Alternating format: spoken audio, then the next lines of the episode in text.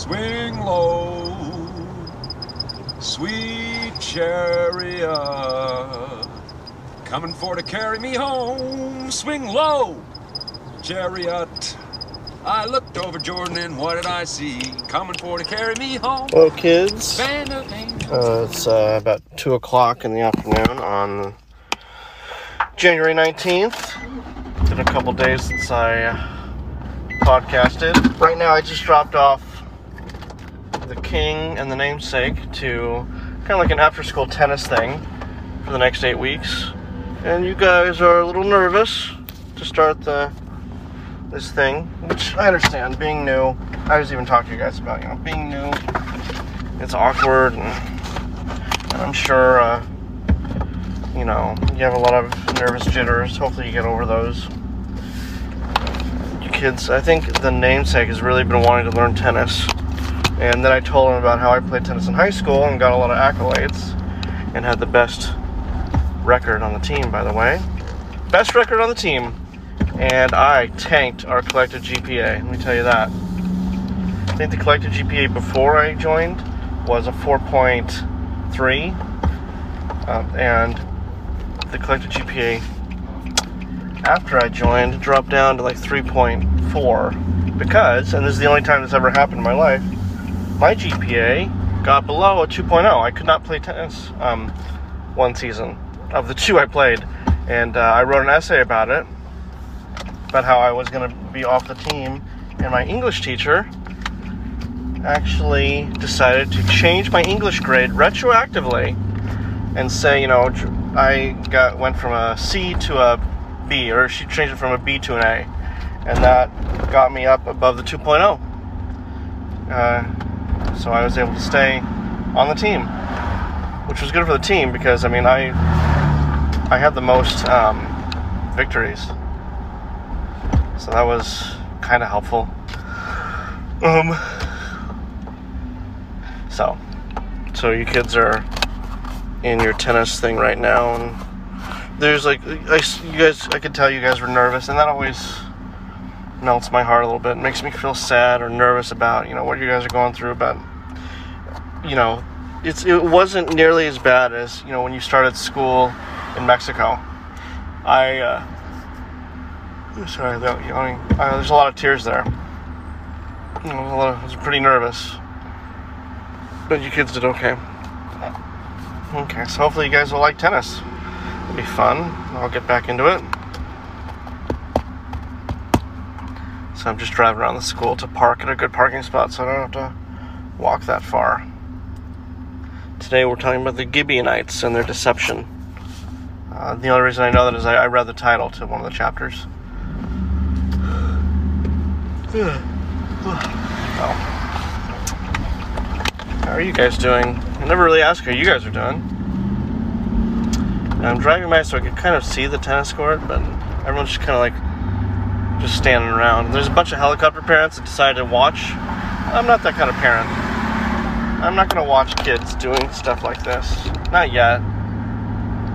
Well, eventually will, but I'm not to watch a whole practice. Unless you kids really want me to. The king the other day wanted me to watch the whole um, jujitsu practice, which it's a little awkward. You know, I'm talking to the parents, and then you just slam some kid on the ground. It's a little awkward. Like one kid um, is really good, and they always pair you up with him, and you do all, you guys do all these drills where like one's laying on the back, and you have to like use a, a move to get them off of you, and then you have to try and put them on their back. And hey, uh, King, you are not gentle. And you know what? I'm fine with that. Because one day you may have to be not gentle to someone who's putting hands on you. So, so.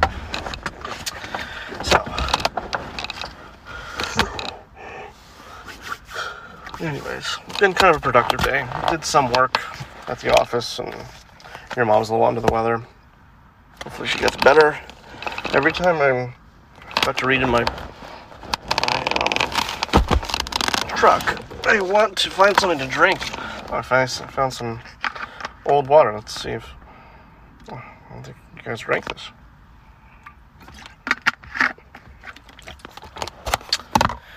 right.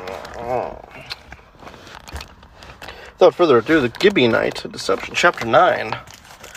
Now, when all the kings west of the Jordan heard about these things, those in the hill country and the western foothills and along the entire coast of the Great Sea, as far as Lebanon, parentheses, the kings of the Hittites, Amorites, Canaanites, Perizzites, Hivites, and Jebusites, they came together to make war against Joshua and Israel. So your mom just texted me. uh,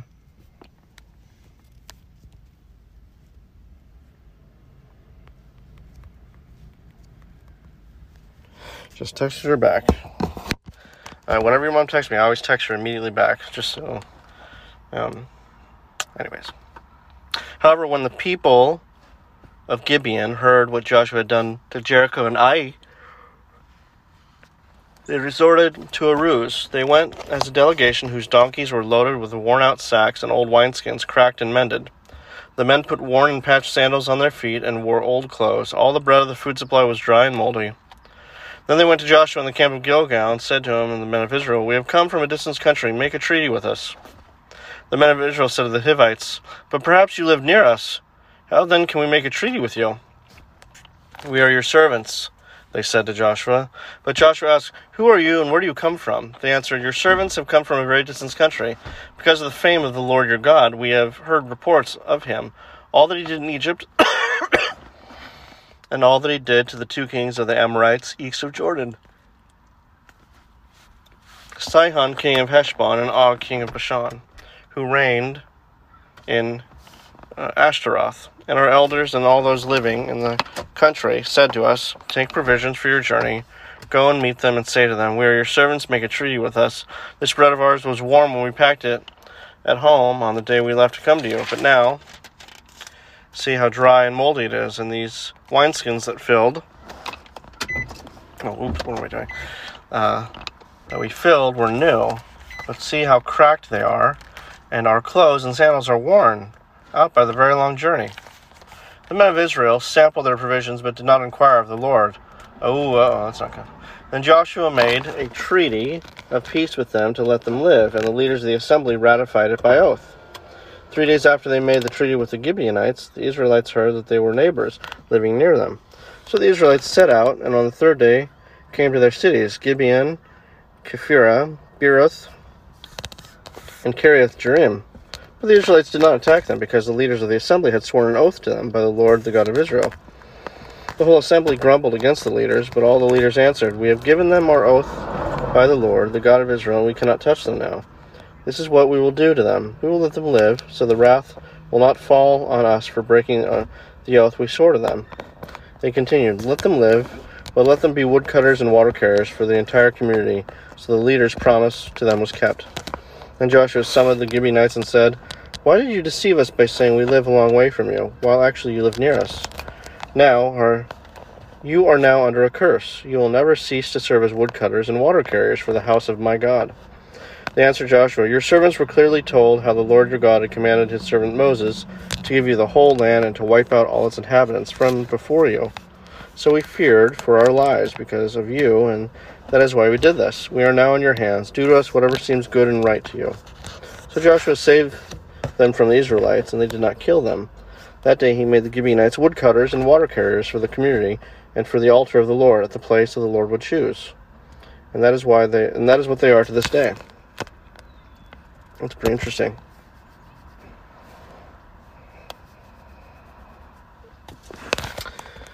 Chapter 10. Now Adonai, Zedek, king of Jerusalem, heard that Joshua had taken Ai and totally destroyed it. In doing so, right, in, and totally destroyed it, doing to Ai and its kings as he had done to Jericho and its kings, and that the people of Gibeon made a treaty of peace with Israel and were living near them. He and his people were very much alarmed at this because Gibeon was an important city, like the like one of the royal cities.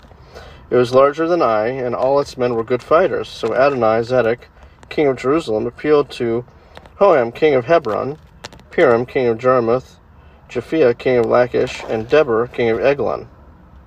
Come up and help me attack Gibeon, he said, because it has made peace with Joshua and the Israelites.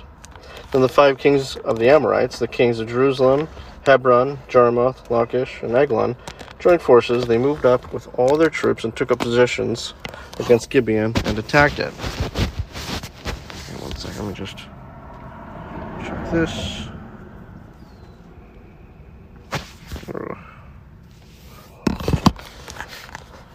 Let me just pause for a second. Your mom texted me. Evidently, the entrepreneur she she rode her bike home today, and she wanted a peanut butter and banana sandwich, which I never had growing up, but she wanted it. She must have read about it, because I would have never given her that thought in her head. Neither would your mom. And we didn't have bananas, so she's taking her bike to the local store to get bananas. And I cannot tell you how much anxiety I have over this, that I almost want to just shadow her for a little bit. In fact, let's uh, maybe we want to pause it right now as I as I yeah, let's start the car up. We're gonna we're gonna go. Let's go. Uh, let's go be a helicopter parent. Don't want to. We ended on verse five, chapter ten, verse five. I'm probably the king of all the helicopter parents because I became a substitute teacher just to see you guys a little bit more. Oh boy, a little bumpy. Lately, I've been listening to a lot of music. You know, I would have loved to have known what kind of music my dad listened to. You know, certain days, see what his mood was. I just started listening to the song Gimme Gimme by ABBA, which is a song made famous in the movie uh, Mamma Mia, I believe Mamma Mia 2. Interesting story to that. When I graduated from law school, my sisters, who know me very well, they bought tickets to Mamma Mia as a, as a play. It was a play before it was a movie. So then we went to go see it in Sacramento. Anyways,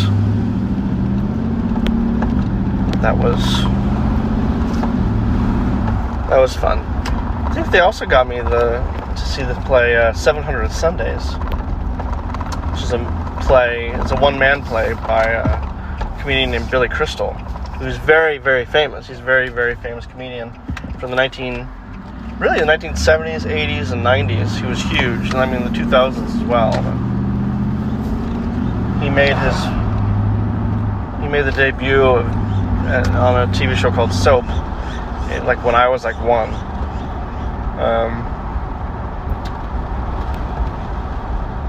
I actually, when I was a nine-year-old, I ran into him at a Oakland A's baseball game. My dad said, "Hey, go, that's Billy Crystal." And I, I was shocked that it was him because I'd, I'd watched him a bunch of movies, and and uh, so I went up there, and I went up and I said, "Hi, Mr. Crystal. I'm, you know, my name's, you know, I gave him my name, and uh, I want, I just want to tell you what a huge fan I am of you." And, and he's like, "Oh, come on!" And he had me sit next to him. He's like, "Come on, sit, sit next to me." And he told me about his dad and how his dad took him to go see uh, the Yankees play, and and he um, he asked me a bunch of questions, and he said, uh, "What do you want to do when you get older?" And I said, "Well, I want to be a stand-up comedian." And he he says this. He says, "Well, tell me a joke." And I said, "I forgot him." And he looked at me and says, "Well, you'll never make it in show business." But the way he said it was very funny. It wasn't like he was being a jerk. Like I was nine or ten at the time, and I thought it was hilarious. Um, so, oh, my daughter is in the store. She's in the store. All right. um, but it was like such a cool celebrity interaction. It, it, was. I was, you know, to this day, I, talk only glowingly about Billy Crystal. Let me just. I'm like the worst, I'm worst, worst dad right now. Come on, let him put my mask on. Silly mask. Okay, I'm gonna pause it because I don't know if she's gonna enjoy this or not. She's just being rung up right now.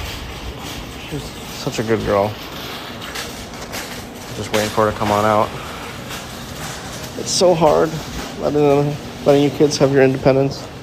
It is really difficult. All right, she's coming out. Coming out. Where are you? She like did not even lock her. But you didn't even lock your bike up. It's so cute. Hey, how'd you do? Are you gonna ride home? Look at you. So organized. Where's the cover to your basket thing? Oh, I didn't bring it. Okay, give me a hug. I'm proud of you. Oh, I love you. I'm gonna pick up your brothers for some reason. Text me when you get home, okay? Okay. Be safe. Love you.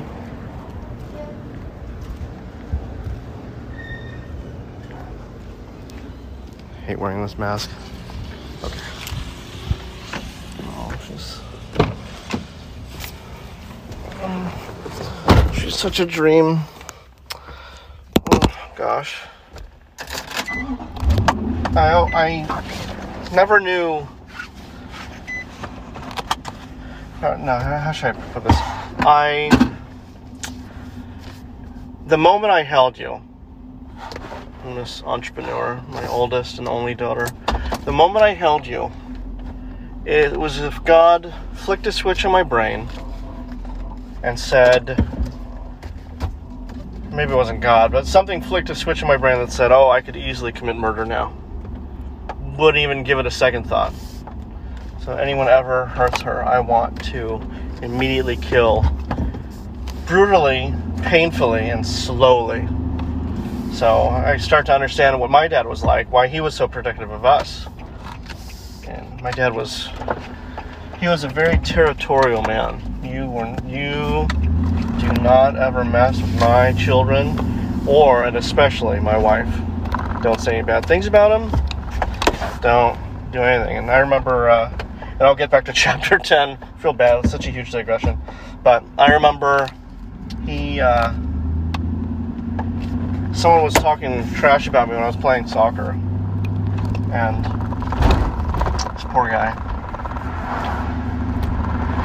He said something. He was like mad that I was get got put in the game, which was rare. I was an elite soccer player, but but uh, um, he said something derogatory, and my dad proceeded to take him aside and t- pretty much said, "You say anything bad about my son ever again, I'm going to beat the ass out of you." and I, oh, she's so sweet. She's riding on the sidewalk. I want to take a photo. Oh, she's so precious. God, she's the best. Okay, sorry. Heart is melting. Anyways, he proceeded to like threaten the guy and say he was he they would have to carry him off the soccer field. Now, it's nice to have people on your side. It's nice to have someone there that will stick up for you. Maybe my dad took it a little too far though with that one. Because the next day, see this guy, he wasn't just some random guy, he had a son on the team. So the next day, that son went up to me at school and said, Hey, did your dad threaten to beat my dad up? And I did not know about it at all. I, all I said was, I, think I was like in fifth or sixth grade at the time. I'm pretty sure my response was, I would not be surprised if he threatened, threatened to beat someone up. And then, but luckily the kid was like, he thought it was funny. He was like laughing. He's like, oh, your dad's so cool. And I was like, yeah, yeah, he's great, it's the best. Yeah. Uh, and my dad was, but you know, some things, you know, um, my dad would not. He very protective. Now that being said, he wasn't protective. Like he would want me to fight if I had to fight. It wasn't that. It just he didn't want adults saying anything bad about me. He didn't care if kids did. But, but anyways, I digress so bad. That was like the biggest digression of this podcast. But I just I wanted to get a hug from my daughter because I only have one. And you know when you when you guys have kids and there's no please no pressure. I don't want to be that guy that's like, oh, when you give me grandchildren, please don't make your life decisions. I'll support them 100%. But you know when uh, if you guys have kids, you'll you'll know too. And it's like it's just one of those things. You can't teach it. You can't be like you can't explain it with words. Some things are not meant to be explained with words. They just they're not. It's there's an emotional toll, an emotional experience you need to experience to really fully understand something. You know. Okay, let's see if we can read through chapter 10, and then maybe we'll go pick up the boys. Oh, they're cute too. Uh, oh. It's, you know, the days where I work, I just, I really miss you kids. Let's see. Let's see, we're already at 19 minutes. We're not even done with two chapters. Okay, back to it. The Gibeonites then sent word to Joshua in the camp of Gilgal Do not abandon your servants. Come to us. Come up to us quickly and save us. Help us, because the Amorite kings from the hill country have joined forces against us. So Joshua marched up from Gilgal with his entire army. Oh, that's terrifying. Uh, including all the best fighting men. The Lord said to Joshua, Do not be afraid of them. I have given them into your hand. None of them will be able to withstand you. uh, after an all night march from Gilgal, Joshua took them by surprise. The Lord threw them into confusion before Israel, who defeated them in a great victory at Gibeon. Israel pursued them along the road going up to Beth Horon and cut them down all the way to Azekah and Makkedah. As they fled before Israel on the road down from Beth Horon and Azekah, the Lord hurled large hailstones down on them from the sky, and more of them died from the hailstones and were killed by the swords of the Israelites. On the day the Lord gave the Amorites over to Israel, Joshua said to the Lord in the presence of Israel, O sun, stand over Gibeon, O moon, over the valley of Aijalon. So the sun stood still, and the moon stopped, till the nation avenged itself on its enemies, as it is written in the book of Jashar, which I do not know about. The sun stopped in the middle of the sky and delayed going down about a full day. There has never been a day like it before or since, a day when the Lord listened to a man. Surely the Lord was fighting for Israel. Then Joshua returned with all Israel to the camp at Gilgal. Now the five kings had fled and hidden in the cave of Makkedah. When Joshua was told that the five kings had been found hiding in the cave of Makkedah, he said, Roll large rocks up to the mouth of the cave and post some men there to guard it. But don't stop. Pursue your enemies and attack them from the rear, and don't let them reach their cities, for the Lord your God has given them into your hand. So Joshua and the Israelites destroyed them completely, almost to a man, but the few who were left reached their fortified cities. The whole army then returned safely to Joshua in the camp of Makkedah, and no one uttered a word against the Israelites. Joshua said, Open the mouth of the cave and bring those five kings out to me. So they brought the five kings out of the cave, the kings of Jerusalem, Hebron, Jarmuth, Lachish, and Eglon. When they had brought these kings to Joshua, he summoned all the men of Israel and said to the to the army commanders who had come with him, Come here and put your feet on the necks of these kings. So they came forward and placed their feet on their necks. Joshua said to them, Do not be afraid, do not be discouraged. Be strong and courageous. This is what the Lord will do to all the enemies you are fi- going to fight. Then Joshua struck and killed the kings and hung them on five trees, and they were left hanging on the trees until evening. At sunset, Joshua gave the order, and they took them down from the trees and threw them into the cave where they had been hiding. At the mouth of the cave, they placed large rocks, which are there to this day. That day, Joshua took Makkedah. He put the city and its kings to the sword, and totally destroyed everyone in it. He left no survivors. And he did to the king of Makkedah as he had done to the king of Jericho. Then Joshua and all Israel with him moved from the. Oh, hold on. Let me just Okay, where where did I stop off at? It's two thirty eight. Cause someone was calling me. I don't know where I. Darn it. Okay, hang on one second. And I got a. Te- I believe I got a text message from my daughter. I'm home.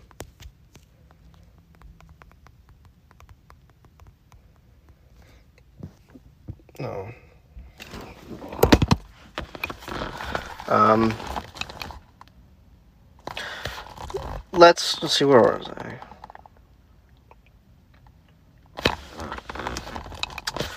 let's just start it. So, in verse 31. Then Joshua and all Israel with him moved on from Libnah to Lachish. He took up positions against it and attacked it. The Lord handed Lachish over to Israel, and Joshua took it on the second day. The city and everyone in it he put to the sword, just as he had done with Libnah.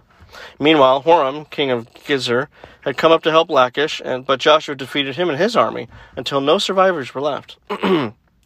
Then Joshua and all Israel with him moved on from Lachish to Eglon. They took up positions against it and, and attacked it. They captured it that same day and put it to the sword and totally destroyed everyone in it, just as they had done to Lachish. Then Joshua and all Israel went him with him went up from Eglon to Hebron and attacked it. They took the city and put it to the sword, together with its kings. its villages, and everyone in it. They left no survivors, just as at Eglon. They totally destroyed it and everyone in it. Then Joshua and all Israel with him turned around and attacked Debir. They took the city, its kings, and its villages, and put them to the sword. Everyone in it they totally destroyed. They left no survivors. They did to Debir and its kings as they had done to Libnah and its king in Hebron. So Joshua subdued the whole region, including the hill country, the Negev, the western foothills, and the mountain slopes, together with all their kings. He left no survivors. He totally destroyed all who breathed, just as the Lord, the God of Israel, had commanded. Joshua subdued them from Kadesh, Barnea to Gaza, from the whole region of Goshen, Goshen to Gibeon. All these kings and all their lands Joshua conquered in one campaign, because the Lord, the God of Israel, fought for Israel. Then Joshua returned with all Israel to the camp at Gilgal. I'm gonna pause there. We're just gonna doing two. We're just doing two right now. Um, I bet I could do one more. I mean, 20 minutes before their thing is done. Let's see how long chapter 11 is. It's not that long at all. Chapter 11. When Jabin, king of Hazor, heard of this, he sent word to Job, Jobab, king of Madon, to the kings of the Shimron, to Akshaph, and to the northern kings who are in the mountains, in the Arabah, south of Kinnereth, in the western foothills, and in Naphoth Dor, on the west. to the Canaanites in the east and west, to the Amorites, Hittites, Perizzites, and Jebusites in the hill country, and to the Hivites, below Hermon in the mountain region of Mizpah. They came out with all their troops and a large number of horses and chariots, a huge army, as numerous as the sand on the seashore. All these kings joined forces and made up camp together at the waters of Merom to fight against Israel. The Lord said to Joshua, Do not be afraid of them, because this by this time tomorrow I will hand all of them over to Israel, slain. You are to hamstring their horses and burn their chariots. so Joshua and his whole army came against them suddenly at the waters of Merom, and attacked them, and the Lord gave them into the hand of Israel. They defeated them and pursued them all the way to greater Sidon, to Misreph, Misrephoth, Maim, and to the valley of Mizpah on the east, until no survivors were left. Joshua did to them as the Lord had directed. He hamstrung their horses and burned their chariots. At that time, Joshua turned back and captured Hazor and put its king to the sword. Hazor, Hazor had been the head of all these kingdoms. Everyone in it they put to sword. They totally destroyed them, not sparing anything that breathed, and he burned up Hazor himself itself. Joshua took all these royal cities and their kings and put them to the sword. He totally destroyed them as Moses, the servant of the Lord, had commanded. Yet Israel did not burn any of the cities built on their mounds, except Hazor, which Joshua burned. The Israelites carried off for themselves all the plunder and livestock of these cities, but all the people they put to the sword until they completely destroyed them, not sparing anyone that breathed. As the Lord commanded his servant Moses, so Moses commanded Joshua, and Joshua did it. He left nothing undone of all that the Lord commanded Moses. So Joshua took his entire land, the hill country, all the Negev, the whole region of Goshen, the western foothills, the Arabah, and the mountains of Israel with their foothills, from Mount Halak, which rises towards Seir, to Baal Gad in the valley of Lebanon, below Mount Hermon. He captured all their kings and struck them down, putting them to death. Joshua waged war against all these kings for a long time, except for the Hivites living in Gibeon. Not one city made a treaty of peace with the Israelites, who took them all in battle. For it was the Lord himself who hardened their hearts to wage war against Israel so that he might destroy them totally, exterminating them without mercy, as the Lord had commanded Moses. At that time, Joshua went and destroyed the Anakites from the hill country, from Hebron, Debir, and Anab, from all the hill country of Judah, from all the hill country of Israel. Joshua totally destroyed them and their towns. No Anakites were left in Israelite territory. Only in Gaza, Gath, and Ashdod did any survive. So Joshua took the entire land, just as the Lord had directed Moses, and he gave it as an inheritance to Israel according to their tribal tr- divisions. Then the land had rest from war. What? An epilogue. the land had rest from war. That's chapter 11. We're not going to go through 12 today. Um, so I'm going to go home and I'm going to take uh, the entrepreneur who's been riding her bike all over town I'm gonna take her to get a, I believe it's a flu shot. So that should be fun. Last time we did that, you threw a fit and and uh, I ended up just leaving because you started attacking the nurse, and I didn't want to attack you in front of the nurse because she is a mandatory reporter. They actually take it seriously. So it should be a fun afternoon. You actually did get your your other vaccine, no problem. So hopefully, my presence being there won't be too disrupting. So, well, that's it for this podcast, kids. I love you very much. Love each other, forgive each other, be a shoulder for others to cry on. Always be there for your siblings, no matter what. No matter what. Uh, I love you so much. And in everything you do, do it for the kingdom and the king.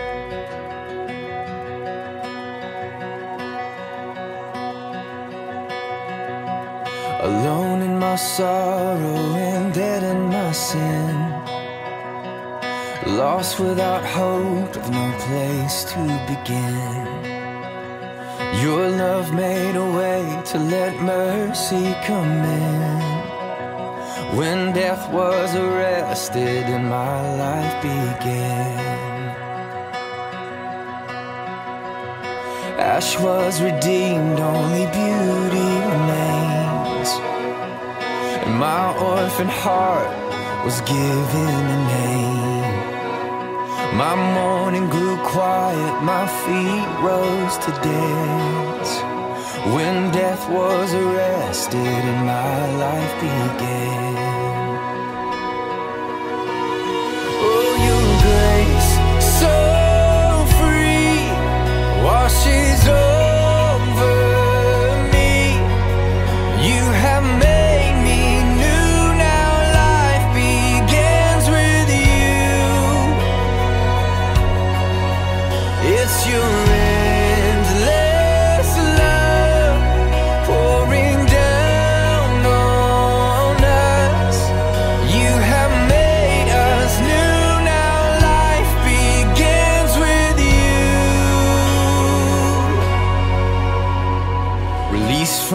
chains, I'm a prisoner no more.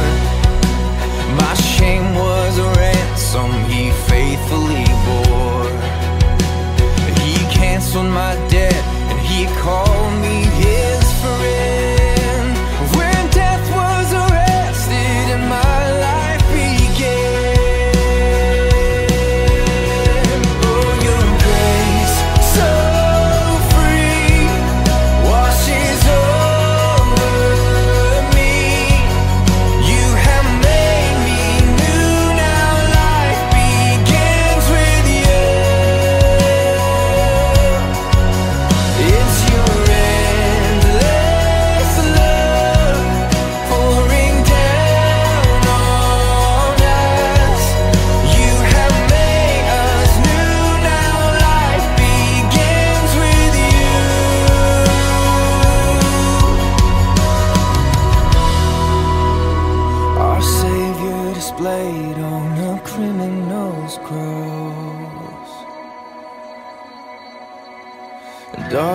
rejoiced as though heaven had lost.